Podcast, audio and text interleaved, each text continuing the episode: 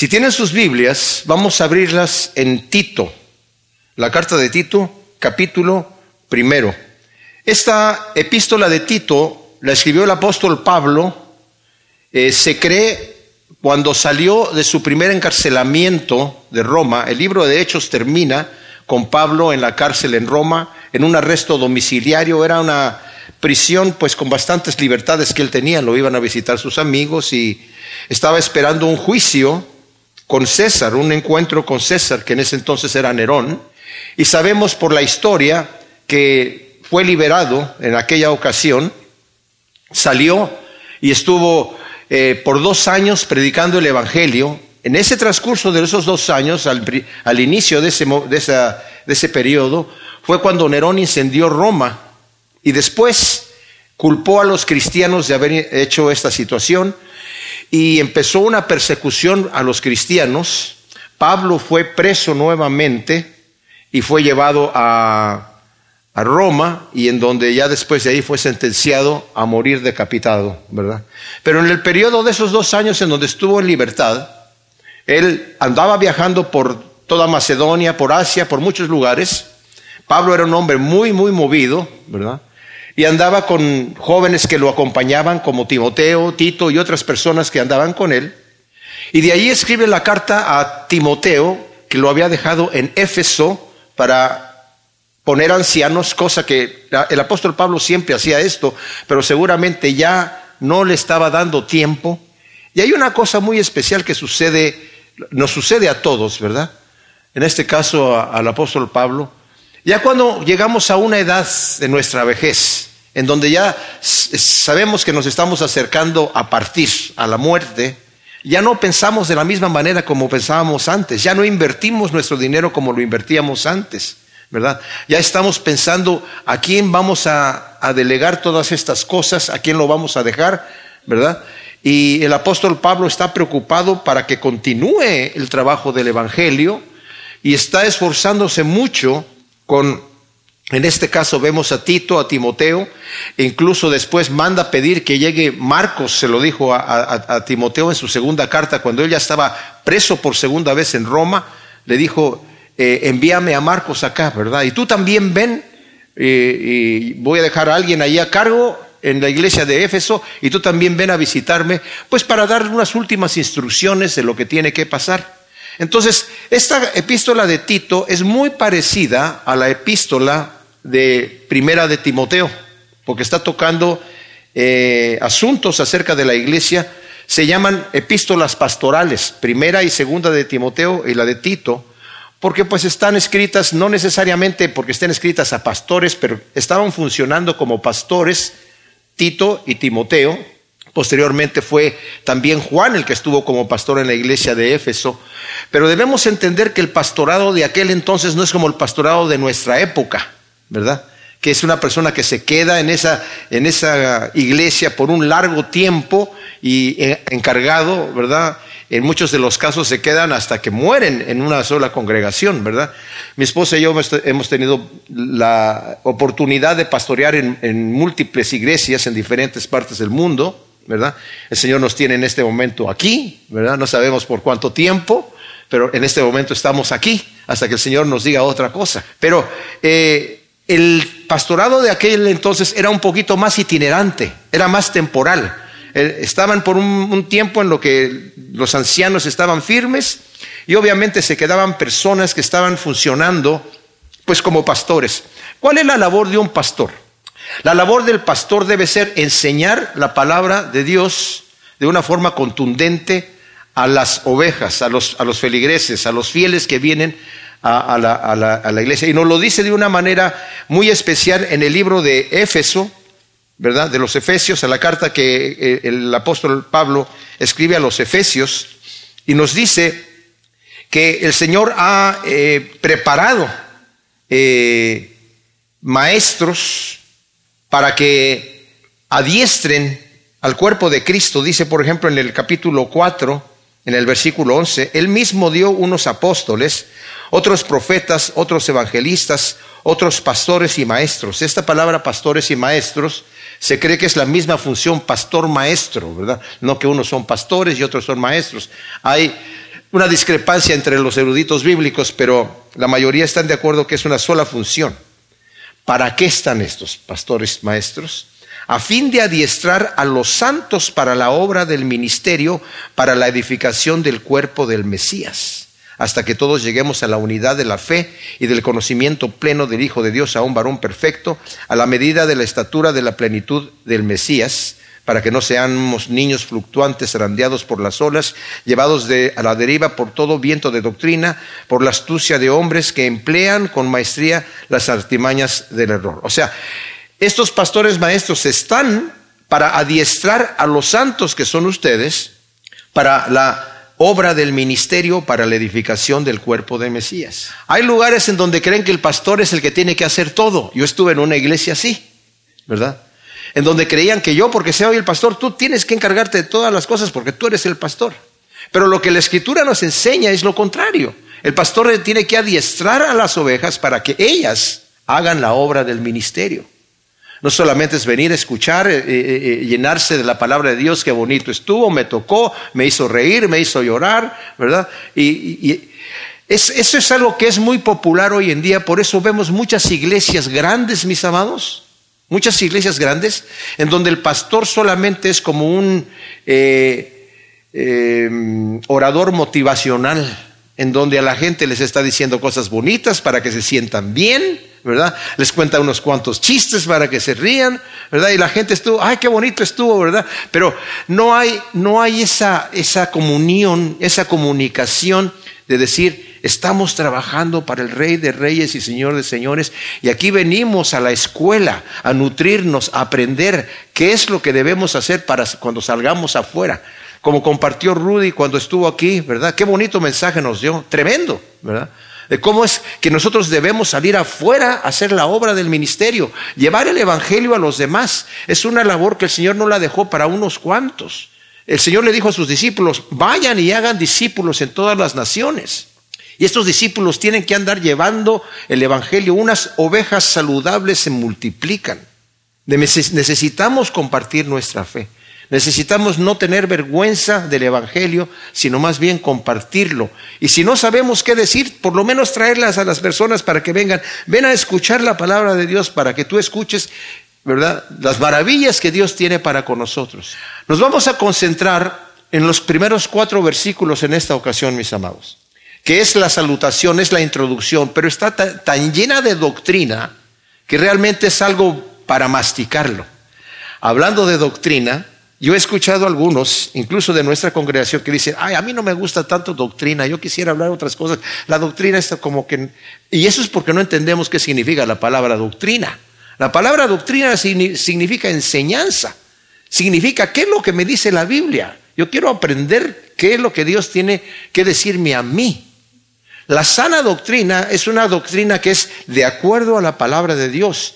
Y todo lo que nosotros debemos aprender es lo que dice la palabra de Dios. Salió hace tiempo una, un eslogan, ¿verdad? Que incluso lo tenían en, calcomanías para los autos o en diferentes cosas, en brazaletes, en, en playeras, eh, ¿verdad? En inglés decía, What would Jesus do? O sea, ¿qué es lo que haría el Señor?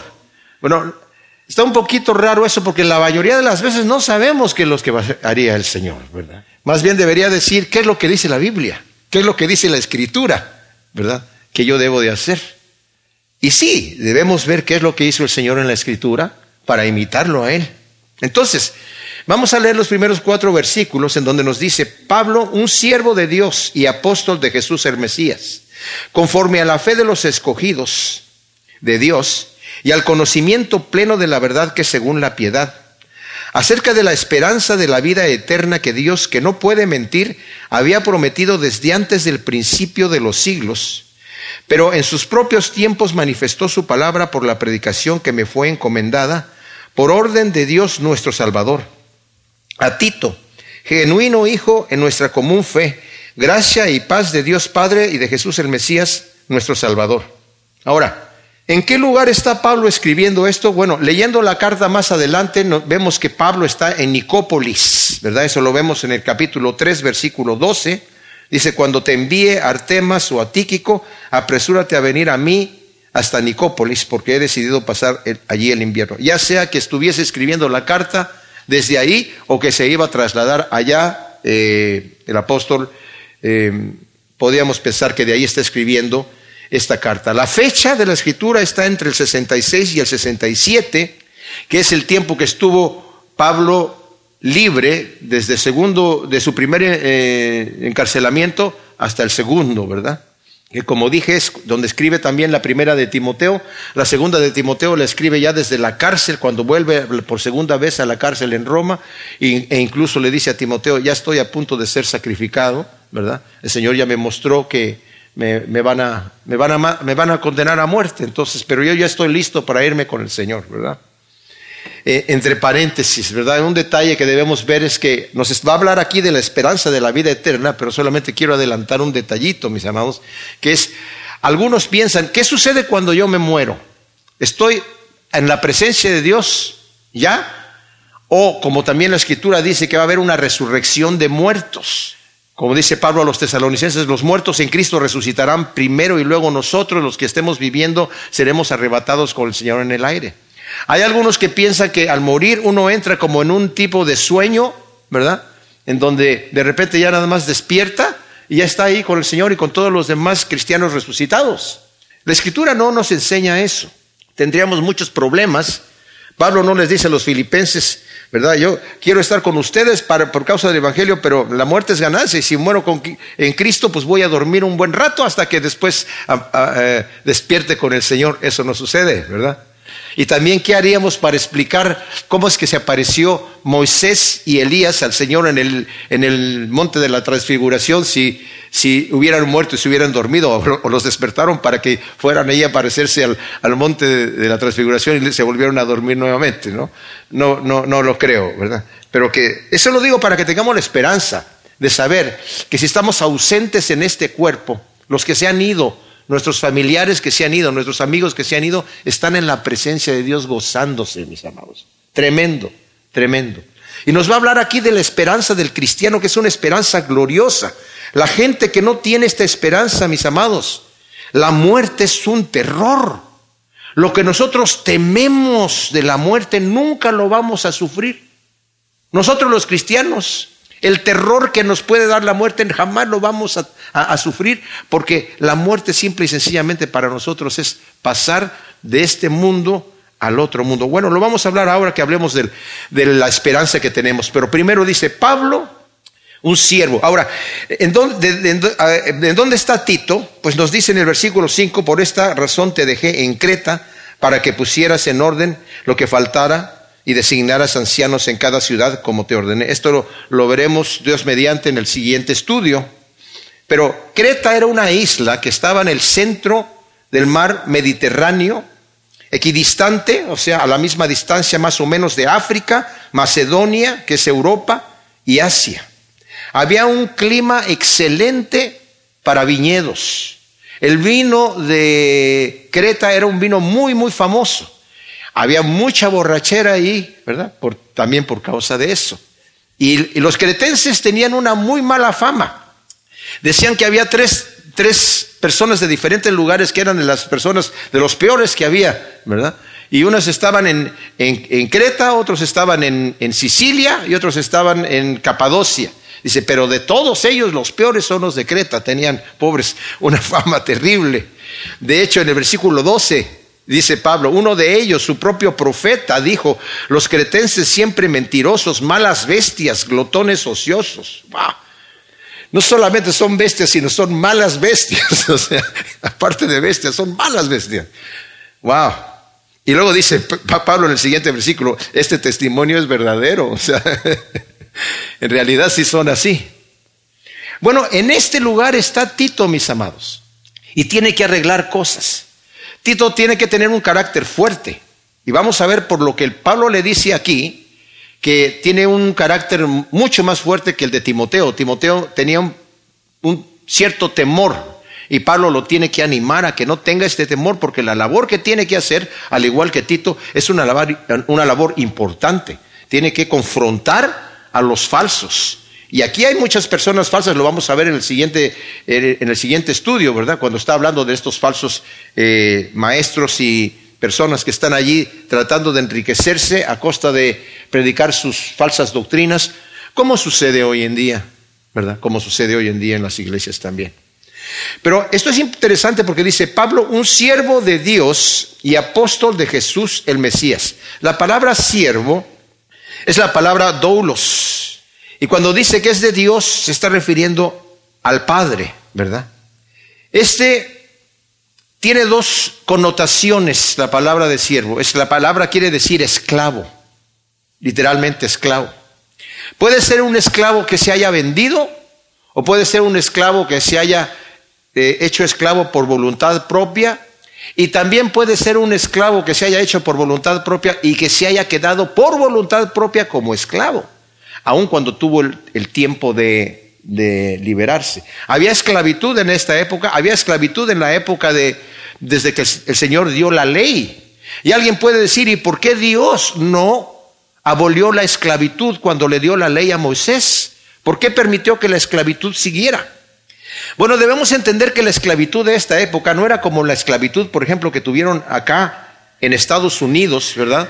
Con los negros o que tuvieron en Inglaterra también, En un abuso tremendo. Había gente que sí eran abusivos, pero por lo general esta esclavitud ayudaba económicamente a la persona. Porque, por ejemplo, imagínense, si una persona pierde su trabajo y no tiene recursos para pagar su casa, la va a perder, va a perder su auto, y no puede trabajar, ¿qué hace? Pues que Dios le ayude. Pero en esta época una persona podía llegar y decirle a alguien, oye, me vendo como esclavo para ti, ¿verdad? El esclavo no se vendía como esclavo gratis, se vendía por una suma de dinero y recibía la mitad del salario que recibía un, jornalero. Entonces esta persona podía estar guardando su dinerito porque en, en donde él estaba como esclavo estaba siendo mantenido con comida, tenía hospedaje, tenía todo. Los esclavos hebreos, solamente los hebreos, porque cuando llegaron el pueblo de Israel a la tierra prometida, el Señor le dijo, ustedes si tienen esclavos de otras naciones, se pueden quedar con ellos el tiempo que ustedes quieran, ¿verdad? Pero si tienen esclavos entre de los hebreos, a los siete años de haber sido esclavo los tienen que dejar en libertad. No pueden estar más tiempo de siete años ahí. A los siete años salen en libertad. Si el esclavo entraba con su mujer, salía con su mujer y con sus hijos. Pero si el esclavo entraba, se vendía como esclavo, y el dueño, su amo, le daba una mujer, otra esclava como esposa, y al hombre le tocaba ya salir, porque ya eran los siete años para salir. La, esposa y los hijos se quedaban con el amo. Entonces el esclavo podía decir, yo no quiero salir, yo amo mucho a mis hijos y amo mucho a mi esposa y mi amo me trata muy bien, yo realmente no quiero salir. Me quiero quedar aquí. Me, va, me conviene quedarme aquí. Entonces el, amo le hacía un hoyo con un punzón en el, en el, en, el lóbulo de la oreja y le ponía un arete de oro. Y ese arete de oro, ese aro, era un distintivo en donde el esclavo podía salir con el rostro en alto, ¿verdad? A la calle y la gente lo admiraba y decía, mira, ese hombre es un esclavo por voluntad propia. Ya le tocaba salir, pero se quedó porque su amo lo ama. Su amo lo trata muy bien. Tiene una persona que realmente lo ama y lo quiere. Y Pablo está diciendo aquí, yo soy un siervo de Dios. No soy siervo porque me torcieron la mano. No soy siervo porque no, no, soy esclavo porque no tengo otro título mejor que decir. No, si Pablo tenía muchos títulos. Pablo tenía un pedigrí grande, ¿verdad? Pero él, ¿qué es lo que reconoce él? Yo soy un esclavo por voluntad propia. Tengo un amo que me ama. Y me encanta servir al Rey de Reyes y al Señor de Señores. Soy esclavo y con orgullo dice de Dios y apóstol de Jesús el Mesías. ¿Qué quiere decir esto? He sido llamado por el Señor para anunciar su palabra. Esto es importantísimo, mis amados, porque ¿saben qué? Tenemos en la Biblia la palabra de Cristo Jesús en los evangelios, la palabra de Cristo Jesús en las cartas del Apocalipsis, pero la mayoría de lo que tenemos en el Nuevo Testamento son palabras de apóstoles. Es el fundamento apostólico, que no se repite. Lo que quedó escrito aquí, aquí quedó, y esto es lo que es, y no se repite, ya no hay más es cátedra, ¿verdad? Algo que se le haya agregado. De hecho, la escritura dice, el que le agregue aquí, Dios le va a agregar las plagas, El que le quite, el Señor va a quitar su nombre del libro de la vida. O sea, este es el fundamento apostólico. ¿Sabían los apóstoles que ellos estaban hablando palabra de Dios? Por supuesto que sí lo sabían. Tal como lo sabían los profetas también. Cuando el Señor les daba que escribiesen una profecía, muchos de ellos no sabían ni lo que estaban escribiendo. Pero aún a Daniel, cuando estaba escribiendo, preguntó al ángel y dice, ¿y esto? Dice, esto está sellado para los tiempos postreros, no es para ti, Daniel. Tú lo estás escribiendo para, para otras personas en los tiempos postreros, para nosotros ahora. Pero muchos de los profetas no entendían lo que estaban escribiendo. El Espíritu de Cristo, nos dice la palabra, estaba actuando a través de ellos para que escribieran lo que escribieron. El apóstol Pablo sabe que él tiene un llamado no solamente para ir a predicar el Evangelio a los gentiles, sino para escribir lo que está escribiendo y dando instrucciones aquí para nosotros, para la iglesia. Porque les digo, lo que acaba de decir aquí, Pablo, un siervo de Dios y apóstol de Jesús el Mesías, conforme a la fe de los escogidos de Dios y al conocimiento pleno de la verdad, que es según la piedad, acerca de la esperanza de la vida eterna que Dios, que no puede mentir, había prometido desde antes del principio de los siglos. Pero en sus propios tiempos manifestó su palabra por la predicación que me fue encomendada por orden de nuestro Dios Salvador a Tito, genuino hijo, en nuestra común fe. ¿Qué, ¿Por qué tiene que.? Esta es, esta es la salutación más larga que hay en todas las cartas. ¿Por qué tiene que hablar tanto Pablo a, Tito de él, que acaso Tito no sabía que el apóstol, que Pablo era apóstol y que era por voluntad de Jesucristo y que por voluntad de Dios y todo esto, y no sabía que era un siervo del Señor Jesús. Claro que lo sabía. Pero esta es una carta de presentación de Tito porque esta es una carta personal, pero no es una carta privada. Es una carta que se debe de leer delante de la congregación y esta carta le va a permitir a Tito tener él mismo una eh, autoridad apostólica, porque viene de parte del apóstol Pablo, para poder poner eh, líderes en la iglesia y, poder quitar a ciertas personas que quieren ser líderes, ustedes no califican. Más adelante les va a dar los requisitos, ¿verdad? Y esos requisitos vienen de parte de Pablo para que la gente sepa quiénes pueden estar y quiénes no, no deben estar porque van a ser, eh, pues, eh, negativos para la iglesia, ¿verdad? Conforme a la fe dice aquí, bueno, apóstol de Jesús el Mesías, el Señor Jesús mismo lo mandó, lo escogió. Lo escogió en Hechos 9 del 15 al 17, mandó a Ananías y le dijo, ve y unge a Pablo para que reciba el Espíritu Santo, porque instrumento escogido me es este. Yo lo estoy escogiendo para que sea mi enviado y yo lo voy a enviar a los gentiles y le voy a mostrar lo que va a padecer por mi causa. Entonces, lo sabe el apóstol. Yo fui escogido por Jesús el Mesías, ¿verdad? Y dice, conforme a la fe de los escogidos de Dios. Esto es, conforme a la fe, quiere decir dos cosas. Promover, impulsar, producir, despertar esa fe en los escogidos de Dios. Pero también alimentar y perfeccionar esa fe en los escogidos de Dios. Ahora, mucha gente dice, bueno, si estás escogido de Dios y Dios te escogió desde antes de la fundación del mundo, pues ya no necesitamos predicar el Evangelio. ¿Cómo no? Porque el Señor dijo, Él mismo predicó el Evangelio. Y el método y el mecanismo por medio del cual el Señor va a llevar el Evangelio es a través de la predicación. Aunque el Señor nos escogió desde antes de la fundación del mundo, como lo va a decir más adelante aquí, ¿verdad? Pero dice, conforme a la fe de los escogidos de Dios y al conocimiento pleno de la verdad, que es según la piedad. El conocimiento pleno de la verdad que es según la piedad. Aquí en este versículo 1 de Tito, el primer capítulo, mis amados, quiero volver a leer este versículo completo. Pablo, un siervo de Dios y apóstol de Jesús el Mesías, conforme a la fe de los escogidos de Dios y al conocimiento pleno de la verdad que es según la piedad. Esto es, como dije yo, tiene una riqueza doctrinal muy grande, mis amados. La verdad tiene que estar ligada a la piedad. La verdad es la realidad. Ustedes saben que cuando estaba ahí en el capítulo 18 de Juan, estaba el Señor Jesús delante de Pilato y le, le dice Pilato, entonces, ¿eres tu rey? Y le dice, sí, para eso yo he venido y para eso he nacido, para dar testimonio de la verdad. Todo el que es de la verdad me escucha. Y Pilato dijo, ¿y qué es la verdad? Y se salió. No le interesaba saber qué era la verdad. Pilato tenía la filosofía que hoy está de boga, que es la verdad no existe, la verdad absoluta no existe. Tú crees que algo es verdad, es para ti, es tu verdad. Tú crees que algo es verdad, es para ti, yo creo la mía, tú crees la tuya, cada quien cree la suya, ¿verdad? Pero eso no es lo que es verdad, lo que es verdad es lo que es realidad. ¿Sí me explico? No es mi verdad o tu verdad, no es algo subjetivo, es objetivo, es real. La verdad es lo que es real. Y la verdad tiene que ir acompañada de la piedad.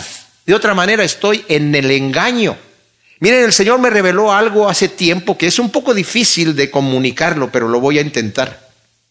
Satanás, para poder ser Satanás y ser malvado e infligir dolor, y que le guste destruir, que le guste robar, que le guste matar, que le guste hacer daño, necesita estar engañado. Como le dijo Pablo a Timoteo, estos engañan y son engañados. Estos aborrecen y son aborrecidos. Así es Satanás, tiene que vivir en el engaño. Porque el que vive en la verdad es el que trae las cosas a la luz, como dice, le dijo el Señor a Nicodemo, ¿verdad? La condenación es esta, que los hombres amaron más las tinieblas que la luz. Las tinieblas es en donde no veo la verdad porque sus obras eran malas y no las quieren traer a la luz para que no sean reprendidas.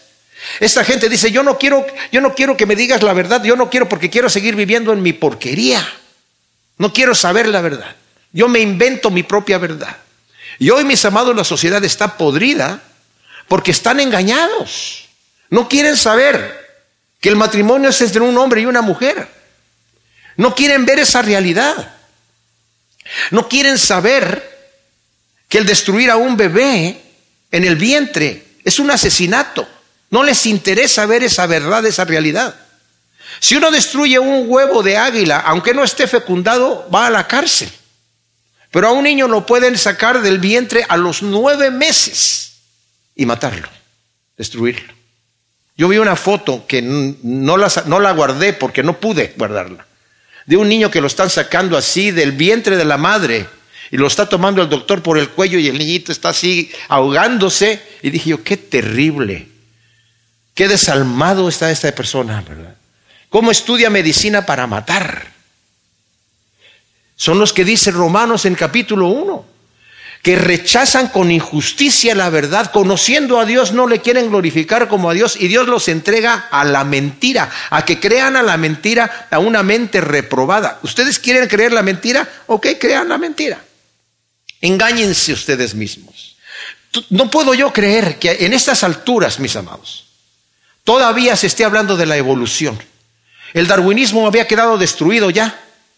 Pero después Alexander Oparin lo revivió y le llamaron neodarwinismo, ¿verdad? Y, están hablando de eso. Estaba cuando estaba con el doctor, con mi esposa, la televisión la tienen por lo general en de esos programas en donde hay animales de Animal Planet o, National Geographic o cosas así. Y todos, todos, todos, todos, absolutamente todos hablan de la evolución. Hablan del murciélago. Mira, tiene, tiene extremidades muy pequeñas. No sabemos ni, ni, ni, ni cómo desarrolló esas extremidades. Ah, no saben.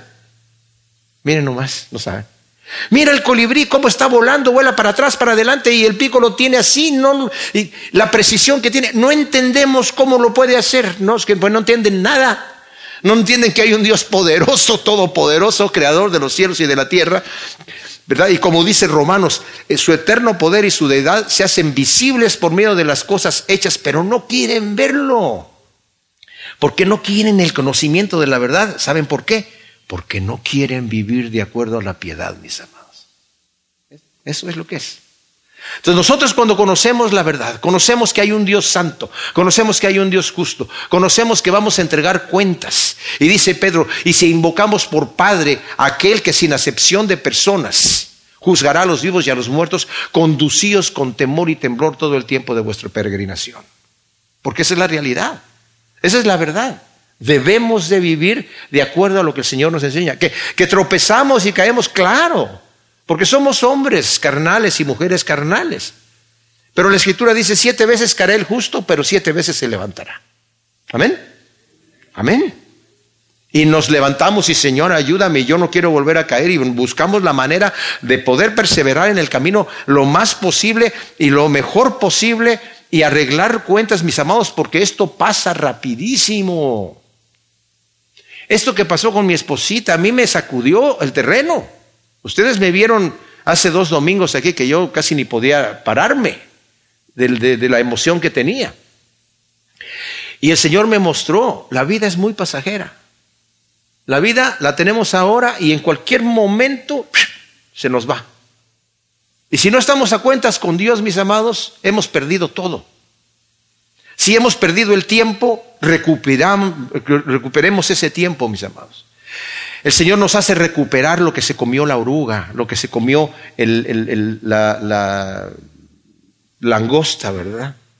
Acerca de la esperanza de la vida eterna que Dios, que no puede mentir, había prometido desde antes del principio de los siglos. ¡Wow! Acerca de la esperanza de la vida eterna.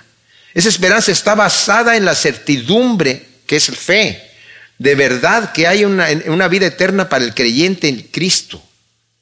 Que Dios dice aquí que no puede mentir, había prometido desde antes del principio de los siglos. Fíjense, Dios se ha limitado. Hay cosas que Dios no puede hacer que tú sí puedes hacer.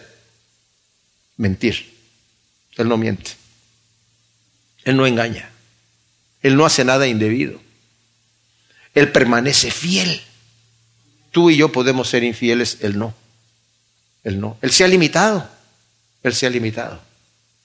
Pero esa esperanza de vida eterna es una cosa tremenda. Es a donde debemos estar. Es hacia donde debemos estar mirando. Como Pablo que decía, para mí el vivir es Cristo. Ya no vivo yo, vive Cristo en mí. Mi vida aquí es Cristo. Yo estoy crucificado con Cristo en la cruz y todo lo que vivo en esta carne lo vivo en la fe del Hijo de Dios. Pero como para mí el vivir es Cristo, el morir es ganancia. Y como he dicho en otras ocasiones, si para mí el vivir no es Cristo, el morir no es ganancia. Es una pérdida. Pero si para mí el vivir es Cristo, el morir es ganancia. ¿Y saben qué va a ser esta vida? Una vida maravillosa.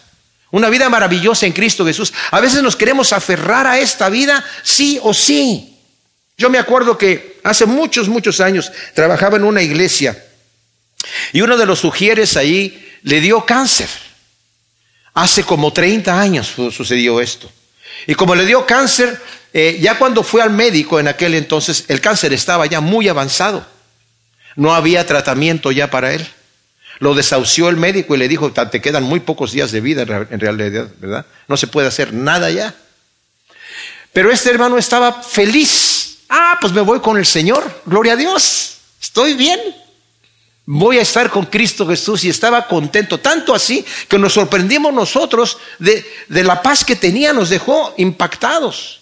Como mi hermano murió de 41 años y era uno de los ancianos en la iglesia y cuando lo iban a, a ministrar, a orar por él, salía la gente ministrada. Porque él decía, preciosa es para el Señor la muerte de sus santos, yo ya sé a dónde voy. Pero alguien llegó a esta persona con cáncer y de alguna manera lo convenció que el Señor lo tenía que sanar. Y se empezó a afligir porque no lo sanaba el Señor. Y murió afligido. Está, con el Señor, obviamente, pero murió afligido porque, porque lo convencieron a que el Señor lo tenía que sanar. Miren, yo sé que mucha gente anda como, ¿verdad?, en busca de la inmortalidad aquí en la tierra. Pero si el Señor me ofreciera la inmortalidad aquí en la tierra, sería una tragedia, porque este mundo está en contra de Dios, en contra de los valores cristianos. Aquí hay mucho crimen, aquí hay mucho robo, aquí hay muchas injusticias.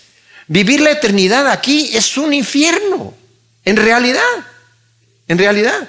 El hecho de que nos estamos haciendo viejos, de que nos estamos enfermando, de que nuestra vida se está acercando cada día un paso más hacia ese lugar en donde vamos a partir. Un día nos estamos acercando a la muerte. Es en cierta manera una bendición, mis amados, si lo vemos desde el punto de vista correcto. Una oruga anda arrastrándose por el piso, ¿verdad? Allí, esa es su vida.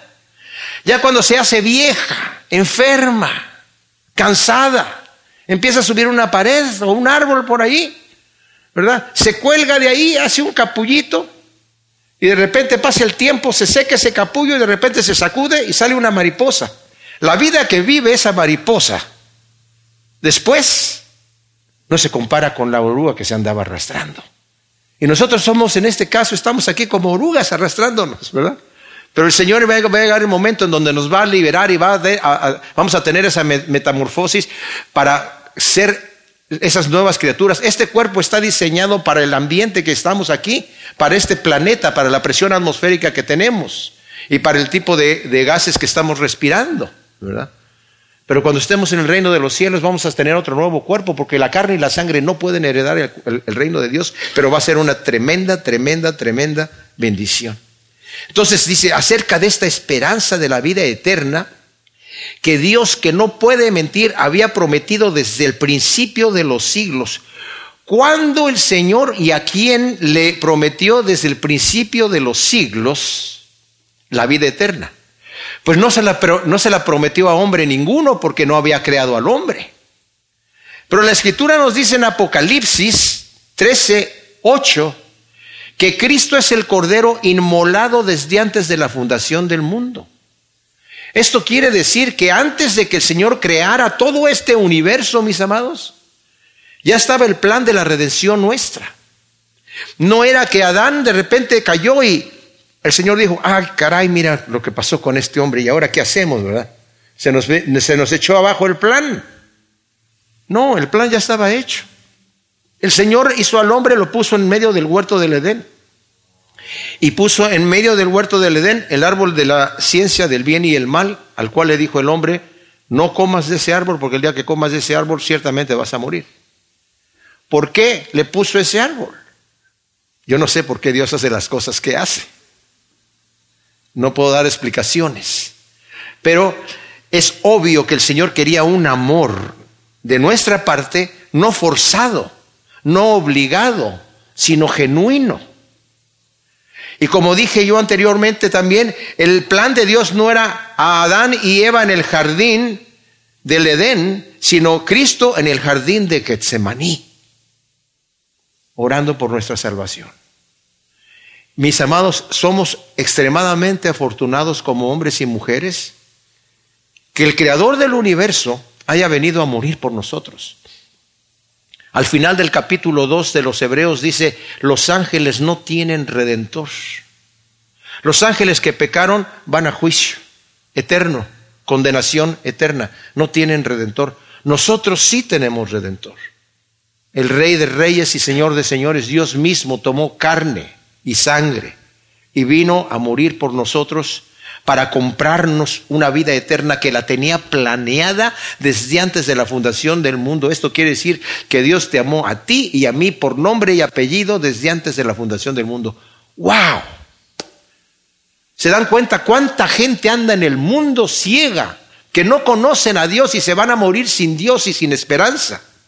Pasaron por aquí y se fueron. Nosotros somos la voz de Dios, mis amados a nosotros nos debe de dar ese, ese celo de decir, ay Señor bendito, utilízame para poder hablar de ti a cuanta persona pueda yo, para rescatarlos, porque van rumbo al infierno. Porque angosto es el camino y estrecha es la puerta que van a la salvación. Y pocos son los que van por allí. En cambio, el camino ancho y la puerta grande es para los que van a perdición y muchos son los que van allí, van de la manera que quieran. Acá tienen que ir de acuerdo a como el Señor lo dice. Y nosotros somos la voz del Señor para llamar a la gente al arrepentimiento. Cristo vino y como nos lo dice aquí en, al principio de Hebreos, ¿verdad? En donde dice, eh, Habiendo Dios hablado en tiempo antiguo muchas veces y de muchas maneras a los padres por los profetas, en estos postreros días nos habló por medio del Hijo, a quien constituyó heredero de todas las cosas y por el cual también hizo el universo. Y el Hijo nos dejó a nosotros la responsabilidad de llevar el Evangelio a toda criatura, empezando por Jerusalén, Judea, Samaria y hasta lo último de la tierra. Nosotros ahora somos los que tenemos la responsabilidad de llevar el Evangelio afuera, mis amados. Y debemos hacerlo. Si tenemos la misma compasión, el mismo celo, el mismo amor que tenía el Señor y que tiene, Porque Él puede bajar directamente, puede enviar ángeles para que hagan ese trabajo, pero nos ha escogido a nosotros. De manera que así como el Señor le dijo a Ezequiel, si el impío peca y tú no lo adviertes, va a morir por su pecado. Pero si tú no le adviertes, yo voy a demandar su sangre de tu mano. Ahora, si tú le adviertes al impío y él no se arrepiente, bueno, él se va a condenar por su pecado, pero tú ya libraste tu mano, eh, su, sangre de tu mano, porque le advertiste. Ya lo que él haga es cosa de él. Pero ese es el trabajo que nosotros, como hijos de Dios, tenemos que hacer. No se trata de salir a la calle y empezar a gritarle a todo el mundo, ¿verdad? Cristo te ama, arrepiéntete de tu pecado. Pero sí se trata de pedirle al Señor sabiduría y de estar dispuesto, de estar dispuesto y abierto a ver en qué momento el Señor me da la oportunidad de compartir el Evangelio y que no me avergüence, porque el que se avergüenza de mí, dice el Señor, delante de los hombres, yo me voy a avergonzar de él delante de mi Padre que está en los cielos y delante de los ángeles. Mas el que no se avergüence, yo no me voy a avergonzar de él. El que me declare delante de los hombres, yo lo voy a declarar delante de mi Padre. Entonces dice aquí que Él lo prometió desde antes de los siglos, pero en sus propios tiempos manifestó su palabra por la predicación que me fue encomendada por orden de Dios nuestro Salvador. O sea, está diciendo el apóstol Pablo mismo, esa palabra que el Señor predicó a mí me ha sido encomendada.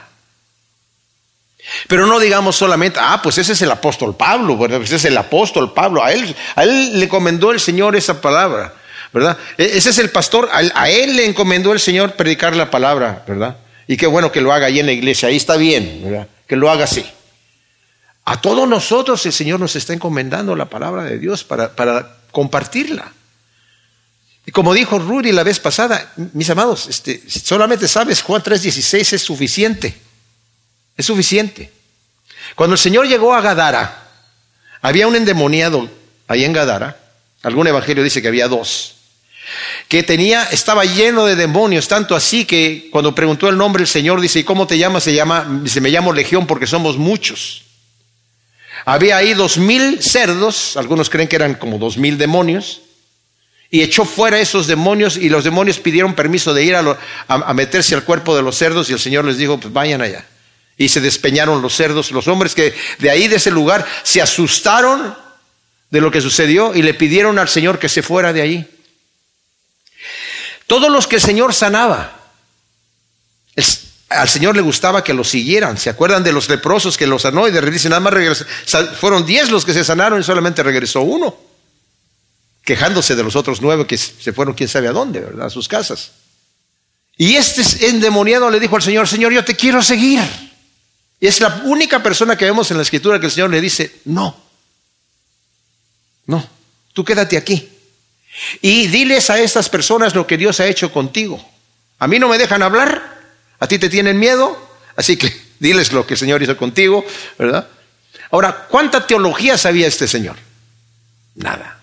¿Cuánto de la escritura sabía? ¿Qué versículos sabía? Nada. Absolutamente nada. Lo único que tenía que decir era que yo antes era así, mira lo que el Señor ha hecho conmigo. el, mensaje era simple, directo y al punto. Antes era ciego y ahora veo.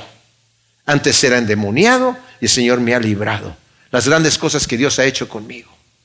De tal manera que cuando el Señor regresó a Decápolis ya lo estaban esperando ahí para que llegara y les hablara de la palabra. Este hombre preparó el terreno, mis amados. Algunos nos toca sembrar, a otros les toca regar. Cada uno de nosotros tenemos nuestros dones. Pidámosle al Señor sabiduría, Señor, ¿qué quieres que yo haga en tu reino? ¿Cómo puedo poner a trabajar los dones y talentos que tú me has dado? Yo no quiero ser aquel que esconde el talento en la tierra y después te lo trae el Señor, siervo malvado y negligente. Lo hubieras metido por lo menos al banco. A este, quítenle ese talento, désenlo al que tiene diez y échenlo fuera donde va a ser el lloro y el crujir de dientes. Wow. Pidámosle al Señor sabiduría, Señor, ¿qué quieres que yo haga? Dame el valor, dame si tienes temor, dame el valor. Dame la sabiduría, dame el denuedo. Los apóstoles le pidieron al Señor denuedo para, Señor, danos fuerza de nuevo para ir a predicar el Evangelio. Aquí nos están atemorizando de que nos van a hacer y nos van a decir, dame el de nuevo para hacer eso. Acá nos están prohibiendo que nos reunamos como iglesia, mis amados. Y por un tiempo estábamos, bueno, vamos a someternos a las, a las autoridades, pero de repente comentamos, ¿es justo obedecer a los hombres antes que a Dios? No. La iglesia se necesita, nos necesitamos unos a otros. No en línea, nos necesitamos saludar, abrazar, compartir, tener esa, esa relación, esa convivencia que como cuerpo la necesitamos, mis amados. No es lo mismo estar viendo una pantalla, ¿verdad? Que estarnos viendo eh, en persona y pues sentir esa, esa, esa amistad. Dice, entonces, en sus propios tiempos lo manifestó su palabra por la predicación que me ha sido encomendada por orden de Dios nuestro Salvador. Ahora fíjense, eh, el Señor, aquí le, llama a Dios nuestro Salvador refiriéndose al Padre. ¿Ok? Siempre que se menciona la palabra Dios, así a secas, se está refiriendo al Padre. Y, y abajo dice a Tito, genuino hijo de nuestra común fe. Gracia y paz de Dios Padre y de Jesús el Mesías, nuestro Salvador. O sea que tanto el Padre como eh, eh, Jesús es, el Salvador también.